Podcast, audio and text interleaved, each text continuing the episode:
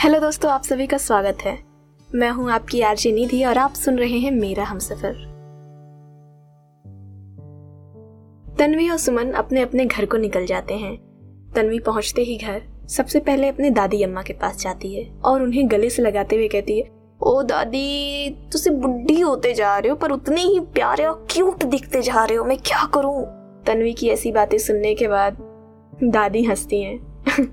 कहती, तू नहीं सुधरेगी ना लाडो। आधी पंजाबी, आधी हिंदी। क्या बोलती है बेटा? थोड़ा सही से बोल दिया कर। तनु, बेटा कब सुधरेगी तू? दादी बोलती है ऐसा।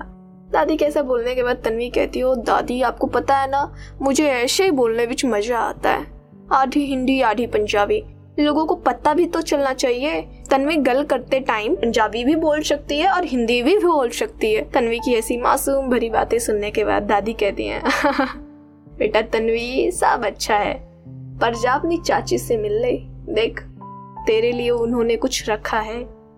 ये सुनते तन्वी कहती है, दादी, कुछ बुरा होगा क्या मेरे साथ? होगा तो बचा लेना।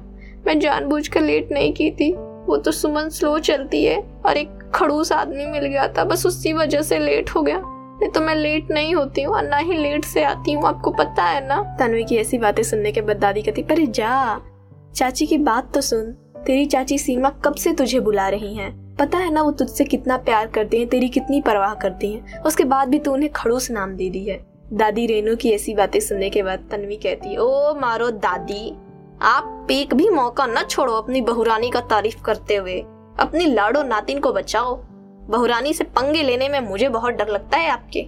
बचा लियो मेरे को आप आज। कुछ भी बुरा होगा मेरे साथ तो।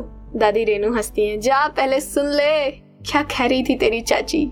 बाद में ये सब नौटंकियाँ करना यह बोलते हुए दादी तनु को सीमा के पास भेज देती हैं। आगे क्या होगा तन्वी के साथ और क्या नहीं जानने के लिए सुनते रहिए मेरा हम सफ़र मेरे यानी आरजे निधि के साथ। सिर्फ़ ऑडियो पिटारा डॉट कॉम और सभी ऑडियो स्ट्रीमिंग प्लेटफॉर्म पर। ऑडियो पिटारा सुनना ज़रूरी है।